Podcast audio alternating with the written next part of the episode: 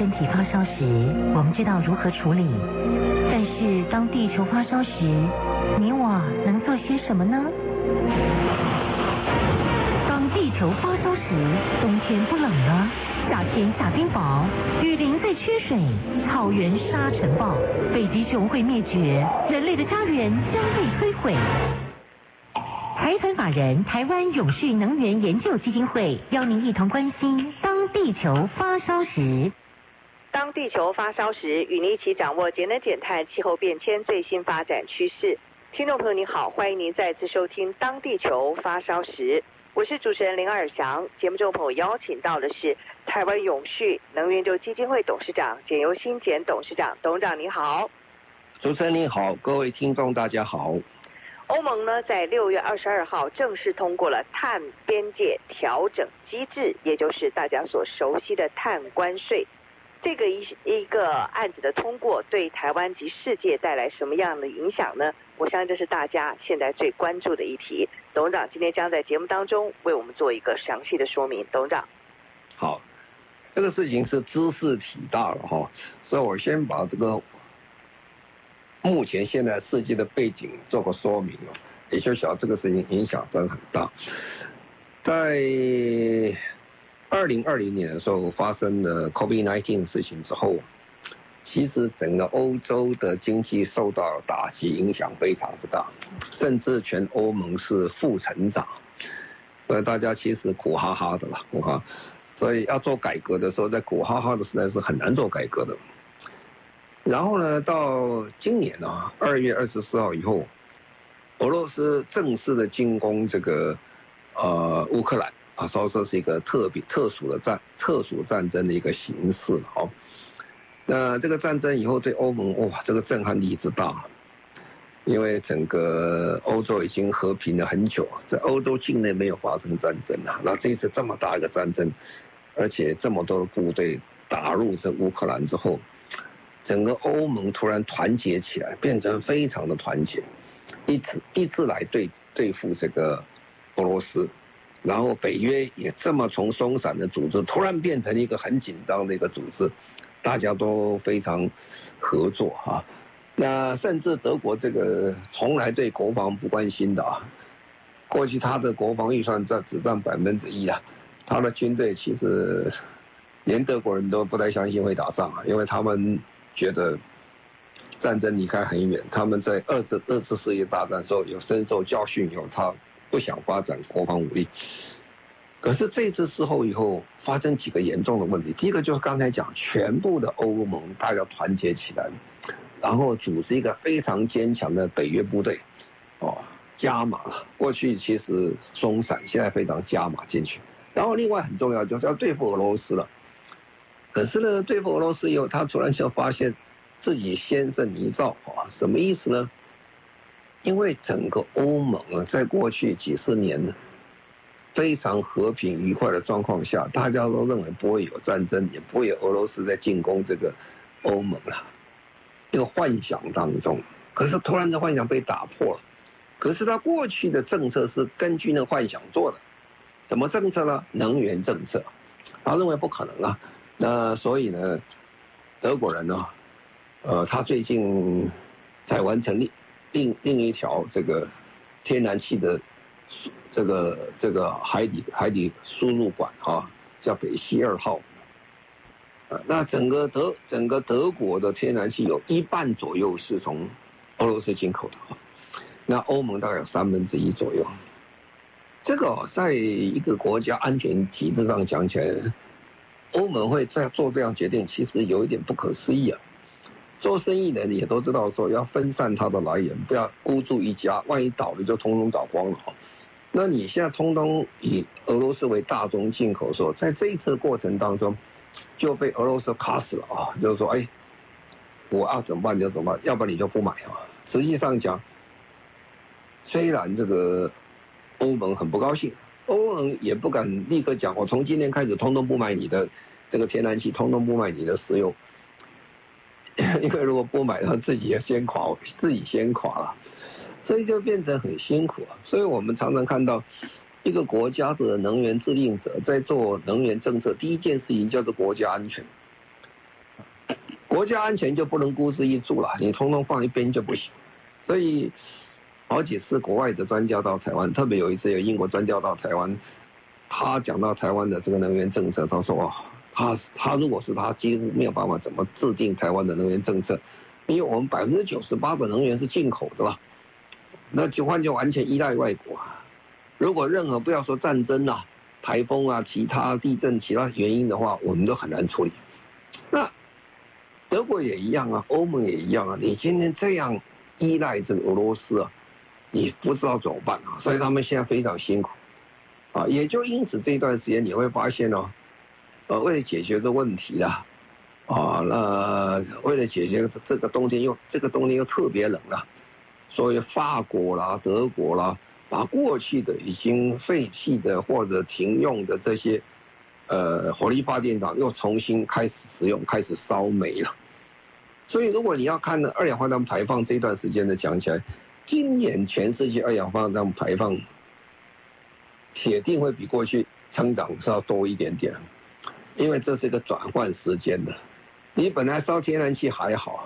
因为煤比天然气要多一倍的二氧化碳排放。那你现在不能烧天然气改烧煤的话，你问题就很多，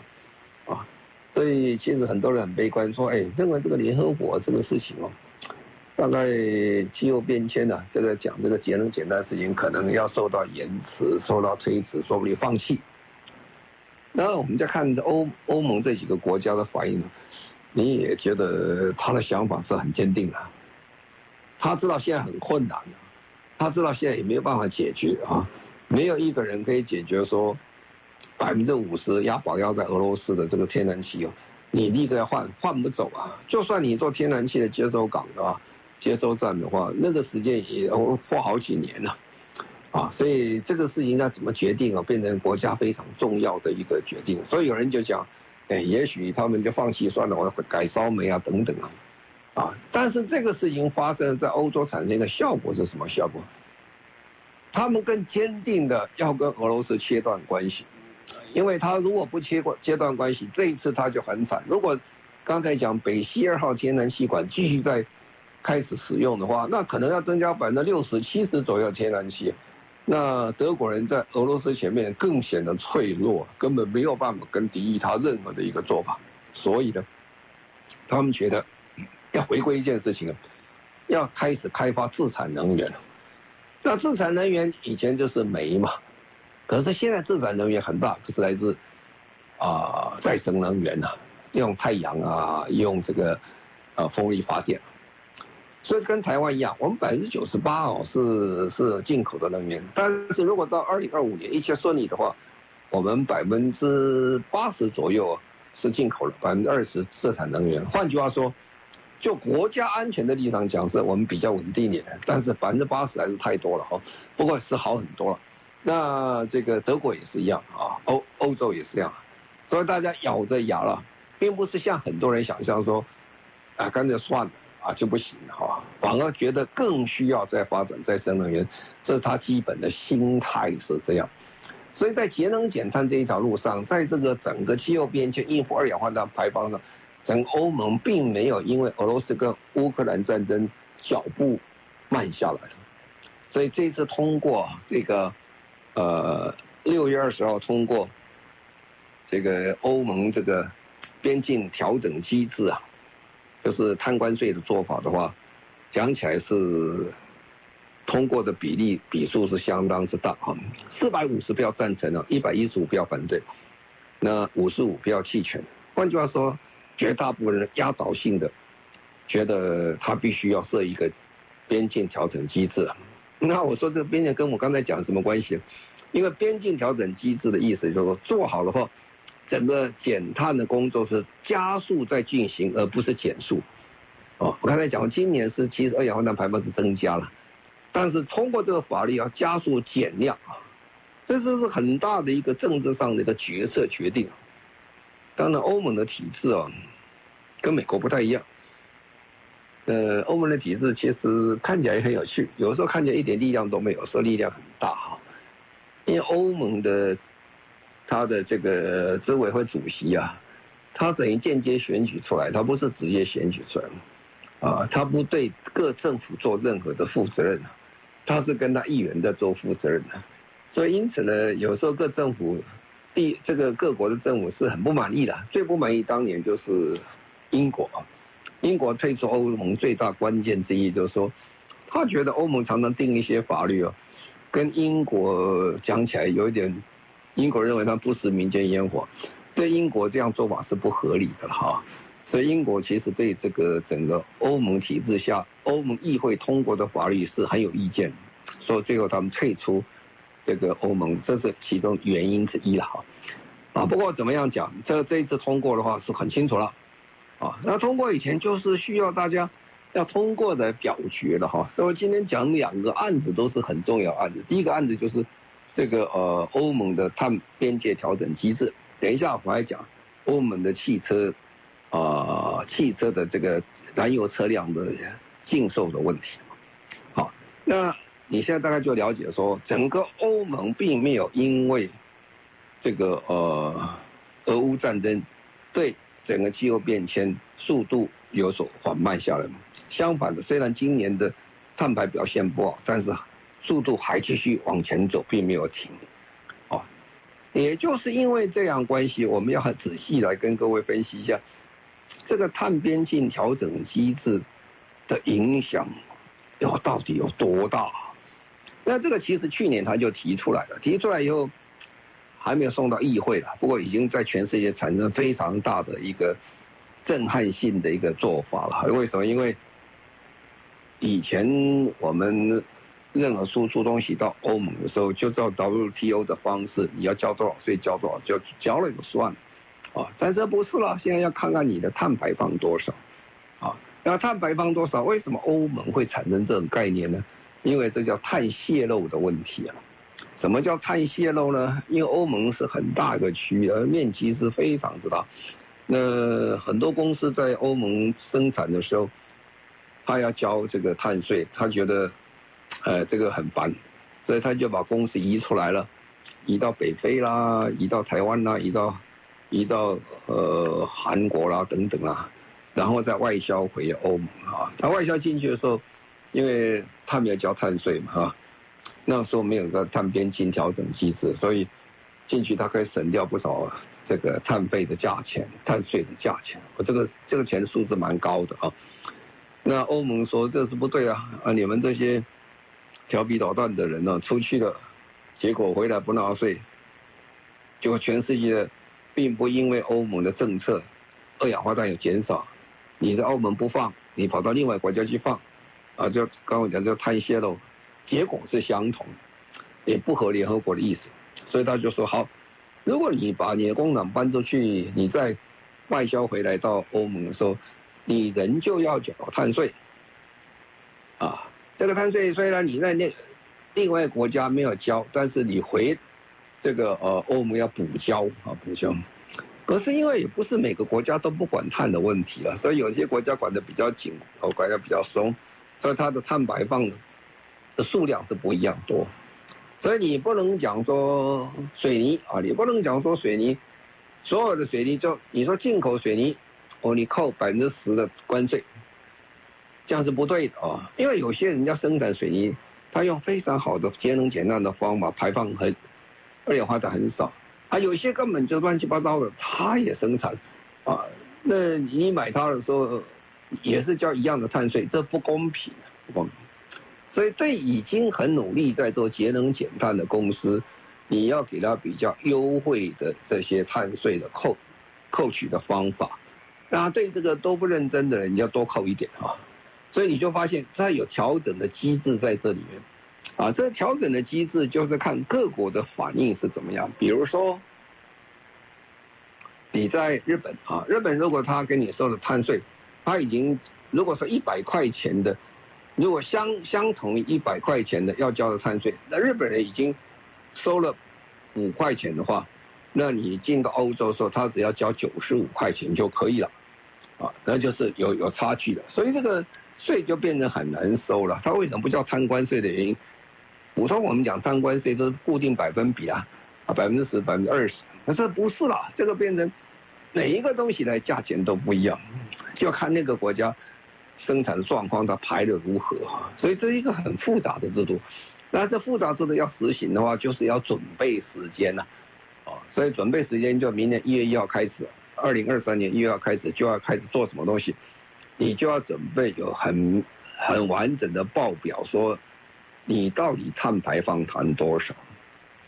可是每个国家做的不一样啊，有的很精确，有不精确的，还有第三方有没有认证呢？你明年一月一号就开始做的时候，那有些人乱做的人呢，他反正你要你要你要交什么报告，就给你什么报告，啊，那也没有第三方认证，因此呢会产生一个问题，什么问题呢？这还是不公平啊，所以他就给你一点时间，本来是二零二三年开始做，那二零二六年开始收费，哦，那这一次他讲说还是有困难的，很多东西做不好，稍微再给大家一点时间，就变二零二七年一月一号开始收。碳边境调整机制的碳税啊，哦，那不管怎么样，这还是很大的一件事情啊。所以这个全世界都在关注这个事情。欧洲如果这个实行成功的话，很明显呢，美国呢、日本呢，大家跟进了，其实台湾也会跟着跟进啊。好，那所以大家就开始了解。可是哦，哎，全世界的货品这么多啊，千千百百万种，你根本搞不清楚。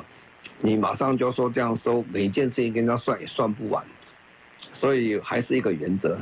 啊，从大的开始啊，从大排放源开始啊，因此呢，他就有个问题，就是好，我们现在开始做。原来啊，在去年的时候，他们是提五项，水泥、钢铁、铝、肥料跟电五项啊。那么这一次在欧盟议会通过说加加一点的啊，本来这几项加的时候，台湾哦，除了中钢公司影响比较大一点，因为有钢铁部分，其他的还好啊，我们的。呃，其他量销没有没那么大啊，但是他现在开始加这个很严重了啊，有机化学品啊，然后塑胶、氢气跟氨啊，你听到塑胶就知道影响很大了，因为我们是全世界最大的塑胶的生产国家之一的，所以这影响就非常大啊。那这个这些都要把它算到里面去，好了。那这个要算到里面去很辛苦啊！你要把这几刚才讲那几项算得非常清楚，很累啊。每一件，比如说，呃，台湾的塑胶，你要去算，它从生产头开始到生产尾，到底产生多少二氧化碳，那这个算得很清楚，这个很不容易算，啊，所以他说好，我们时间也稍往后延一点，延到二零二七年一月一号才开始正式收费，这样是比较公平的，比较公平，啊。那这里还有一件很大的一件事情啊，过去刚才谈的水泥啊、钢铁啊、铝啊、电力啊等等，这些我们都叫直接的这个排放啊。你要炼钢炼水泥，就会买煤啦，买这些东西，这是这是等于一个直接的排放。这一次加了什么东西？加了间接排放，加电进去，使用电力的也算啊。换着换句话说。过去的范畴一、范畴二、范畴三，现在有范畴一，然后叫范畴二，二的话电力都加进去了，那这个影响就大了，这对台湾所有的外销成品都有非常大的影响。那我们等一下就说明。好，我们现在就稍微休息一下，稍后回来继续进行今天的当地球发烧时。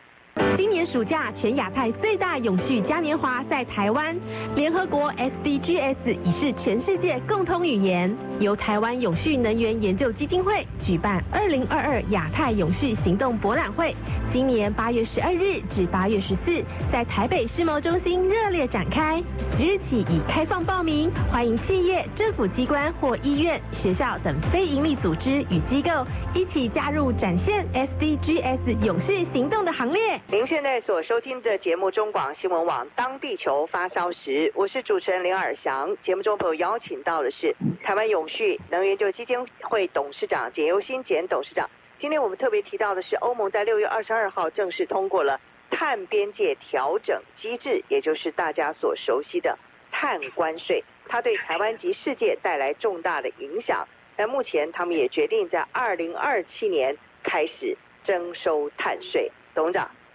好，因为这个太过于复杂了，所以它往后延一年了，避免困扰啊，就是二零二七年，本来是打算二零二六年。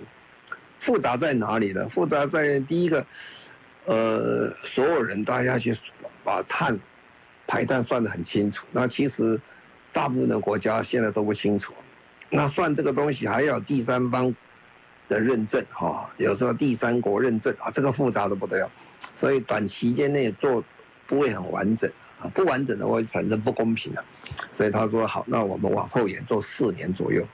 好，那现在就来喽。这个在欧盟的这个碳税哈，跟其他国家碳税，其实每个国家碳税价钱都不相同嘛哈。你你你在新加坡买现在是便宜啊，三块美金一公吨啊，以后新加坡已经讲好，他们要大幅的调升他们的碳税。那这个日本也是四块钱，也不多，也要调整碳税。哦，大家都要调，所以未来时间你们碳税会大幅度的增加，增加。可是呢，这个所有的碳税。基本上开始做的时候，都有个原则啦。像欧盟，它的碳税价钱是比较高哈。那欧盟在开始做碳税，中就产生一个问题，因为很多的产业哦，它与生俱来有这个产业，它碳排放就很高。比如说燃煤火力发电厂，它就是燃煤嘛，它的碳就是排比较高嘛。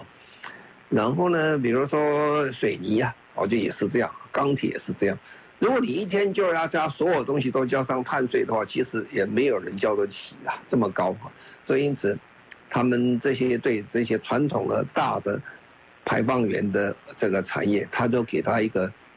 免费的配额了。比如说他排排一百万吨哈，那你就说好，我五十万吨是免费的哈，然后其他的五十万吨你要交交碳税啊。它有个免费的制度在这里面，就是避免减少说一次就发生所有的问题出来。啊，那有免费配额的时候，每个国家免费配额的数量不多了，当然会产生公平不公平的问题。啊，那欧洲本身也是一样，因为欧洲这个制度，呃，实行碳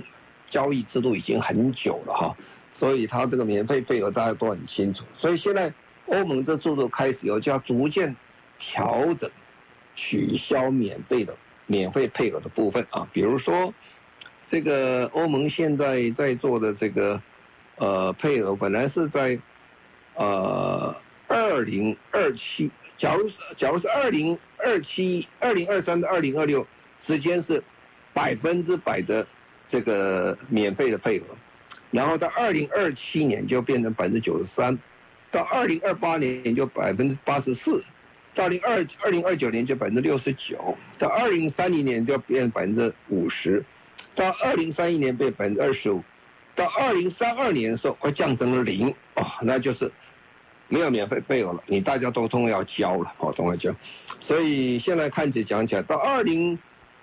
三五年那是真正的所谓挑战最高的时候，大家都要在同一个标准上从头交起啊，啊，这个是很大一件事情啊。对台湾讲起来，我们也会有免费配额的过渡时期的，哦，但是过渡时期以后，你还是要见真章哦，所以这个免费配额，这是大家要所关心的。啊，另外就很重要，就是说这样这样很复杂了，要交税交什么东西，算也算不太清楚，所以呢，这个呃，欧盟就决定设立一个统筹管理的 CBAM，就是统筹管理的边。碳边界调整机制的机构啊，这个机构哦，它统一管理这个事情。如果你不统一管理，永远大家算不清楚到底是多少钱，啊，到多少碳钱是多少，啊，这样这样效率可以提升了，透明度可以提升，哦，所以这个排碳最重要是透明度了。你到底真的是假排真排，要搞得很清楚，然后成本效益也可以降低了，那么也可以避免哦。这个呃，第三国的进口商在二十七个成员国中到处去比价，哦，这边比比，那边比比，谁谁谁的比较好做啊？比如说，哎，我发现说罗马尼亚这个算的比较少，我就在罗马尼亚。我我如果说在这个荷兰比较高，我就不去荷兰。啊，他就是统一的一个做法，所以他这个呃，目前已经出来了。但现在呢，还有一个很重要，联合国每次开会啊。都在讲一件事情，先进国家哈要给那个后进国家一些补贴补助了，那补贴补助价钱很高啊，讲是多少一千亿一年哈，我这数字很可观。但现在哪一个国家有钱？没有一个国家有钱，大家都穷哈哈的苦哈哈的。那每个国家的这个预算都是赤字，所以没有钱。所以讲了半天了，其实大家捐的钱呢，杯水车薪的，离一千亿差很远。可是这一次的要收边境调整机制是收人家国家的钱呢、啊，比如说台湾外销去了，你们扣钱啊，不是收的，不抽他本国人的钱。所以你就想，他收的钱做什么事情呢？收的钱拿来以后，去帮助欧盟里面所有的企业做节能减碳，给他。给他资金呢，给他奖励呢，给他什么都有。那另外呢，剩下一部分钱呢，就要送给联合国做什么？做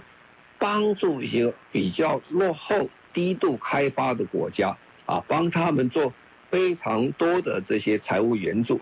帮助他的呃制造业脱碳、减碳啊啊，这样的话对巴黎协定它有一个国际的承诺存在。所以他讲这个东西，基本上我当然觉得说，他这次为什么在国际上基本上讲起来，反对声音比较小？他其实一个很崇高的一个道德标准在那里啊。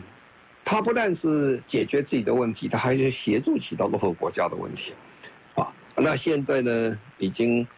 法律通过了啊，这是议会通过，现在开始进行，他每个成员国要谈判啊，谈判完之后，他就可以来进行实行。那对台湾讲起来，我们现在要很清楚了，这个是欧盟议会已经正式通过的法律案，啊，实行不会有变化，我们就要好好准备啊，因为这个对台湾所有的外销到欧盟影影响是非常之大，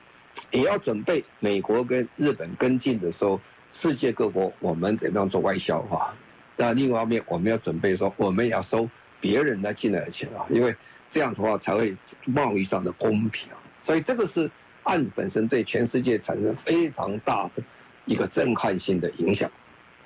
好，我们现在就稍微休息一下，稍后回来继续进行今天的当地球发烧时。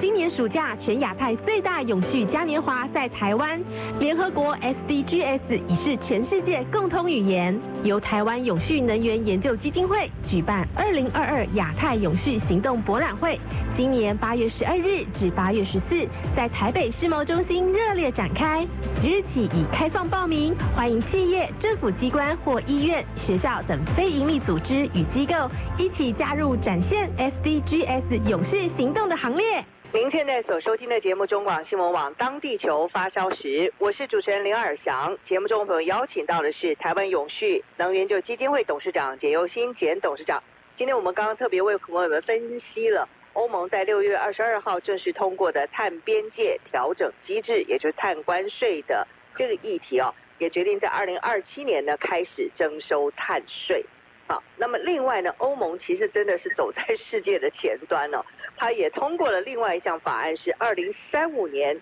禁止贩售燃油车，这也是一件大事吧，董事长？嗯，哇，这不但大事啊，会改变很多国家的一个经济体系的哈，这个很多国家开始就讲说要减碳，减碳重要就是能源工业要减碳，制造业要减碳。下来就是交通业要减碳啊，特别是这种大陆国家用汽车用的非常的多，啊，美国、欧洲啦、中国啦，这个车辆用的非常多，所以它碳排放的当然是非常多。那欧盟啊，呃，很早就决定啊，因为也要想办法来减少这二氧化碳排放啊。那当然跑得最快的是大国里面就是英国了哈，啊，英国反正他现在脱欧，他是做他的，不过英国提的很早，他二零。三几年就准备禁售燃油车啊，好，那欧盟呢要不要做呢？我们是讲欧盟是欧盟啊，实际上讲，真正这个燃油车禁售最大影响，就是第一就是德国啊，第二个是法国哈，再来是意大利啊，这些是真正有品牌汽车的公司啊，其他的话很多都是生产线啊，比如说捷克啦这些，它是生产德国汽车等等啊。不过影响还是非常大哈。那整个欧洲之所以能够成功啊，跟工业革命有关。那工业革命他们起得早，所以他们非常的成功。那汽车业也是相同，因为德国人 Mercedes-Benz 他们的祖先呢发发明了汽车啦，所以德国汽车一直都是做得非常的好。那么他们的销售量非常的大，那 GDP 里面占比啊，占比。占比，如果说除了直接的这些零件之外，间接等等，他说这个欧德国只要跟那个汽车沾上边的，他说几乎占到 GDP 快百分之二十五，实在是非常大，所以它外销啦或内销啦，整个东西影响大。所以你说要把它现在一个最有能力的一个金鸡母啊，汽车工业要把它断根了，我这个当然阻力非常大了。那多少人要失业啊？啊，多少多少汽车工业就要完蛋，啊，那开始的时候，这个德国是非常的反对这件事情啊，几乎他们，呃，因为各位晓得，汽车工业是最大的游说团体之一的，他们希望不要办这个事情，啊，要么再延迟，再延迟。可是最近的这一段时间发展，其实对德国压力非常大，最主要是美国 Tesla 的成功哈。斯拉这个电动车一旦一成功之后的话，这个对整个全世界是震撼性的影响。因为早期大家对觉得说啊，电动车做不好的啦，电池也不能用了，跑不远呐，充电太慢呐，啊的问题很多。那特斯拉在过去十几年里面，逐渐的把这些都已经把它克服了啊，特别是二零二零年左右的时候，它不但克服了，它卖的车子量已经可以赚钱了啊。虽然赚的是蝇头小利的，因为它车产量很小啊，比如比 Toyota，比呃德国的福斯汽车公司小的很多。但是呢，再告诉你这是个转泪点了啊，所以各位看过去的两年，你看到的 Tesla 汽车股票的市值是飙涨到一兆啊。那这个这个对欧盟影响是非常大，所有的汽车公司加起来。前十名大的汽车公司加起来的市公司市值还不如一个产量一百万辆不到的特斯拉，这不可思议啊！所以这个其实德国人深受的压力非常的大，而且在这个整个电动车市场里面，最主要呢还是电池啦，还有它的这个传动系统啊，那最重要叫 ICT 啦，它的这个资讯系统啊，啊，所以讲说到底电动车是汽车还是这个这个资讯的产品？这大家有一点辩论了，呃，anyway，不过这个这个影响实在非常大，所以这次在呃德国后来觉得做做不下去了，没有办法再撑的时候，虽然呢，在这个非常艰苦俄罗斯跟乌克兰战争，德国的经济状况其实是不好了，啊，德国经济不好，他是他也同意了。啊，所以在今年的六月二十九号，呃，欧洲议会。二十七个国家达成共识，同意在二零三五年停止在其欧盟境内销售所有的燃油车，换句话说，汽油车、柴油车都不可以卖了，新车了，新车都不可以卖。啊，那本来德国是是非常的反对啊，最后大势已去了，大家就这样决定啊。但这对全世界讲讲是大事一件啊，这是最后一块大最大的一个土地之一，它造成这么大的影响。好，那这个这个一转变呢，我们常常讲社会转变，就是所谓的公平正义的原则了哈。这公平正义原则，很多人会失业啦，怎么办呢？哦，等等，所以他欧盟就准备成立五百九十亿欧元的基金啊，在二零二七到二零三二年之间来保障贫困的这些民众，因为这种各种措施增加能源的费用等等啊。让他能够保持比较好的生活状况下，避免在能源转型中受害，这就我们所谓公平正义的社会，啊，这是他们非常关心的啊。所以，二零三五年禁售燃油车在欧盟已经成真了啊。到世界上转开始转向了另外一个世界，我们在我们的有生之年都看到，你再看不到汽车跟柴油车会被电动车或者是氢燃料车来取代。好，非常谢谢我们台湾永续能源就基金会董事长简尤新简董事长，谢谢您。好，谢谢各位，再见。也谢谢所有听众朋友您的收听，我们下个星期同一时间再会，拜拜。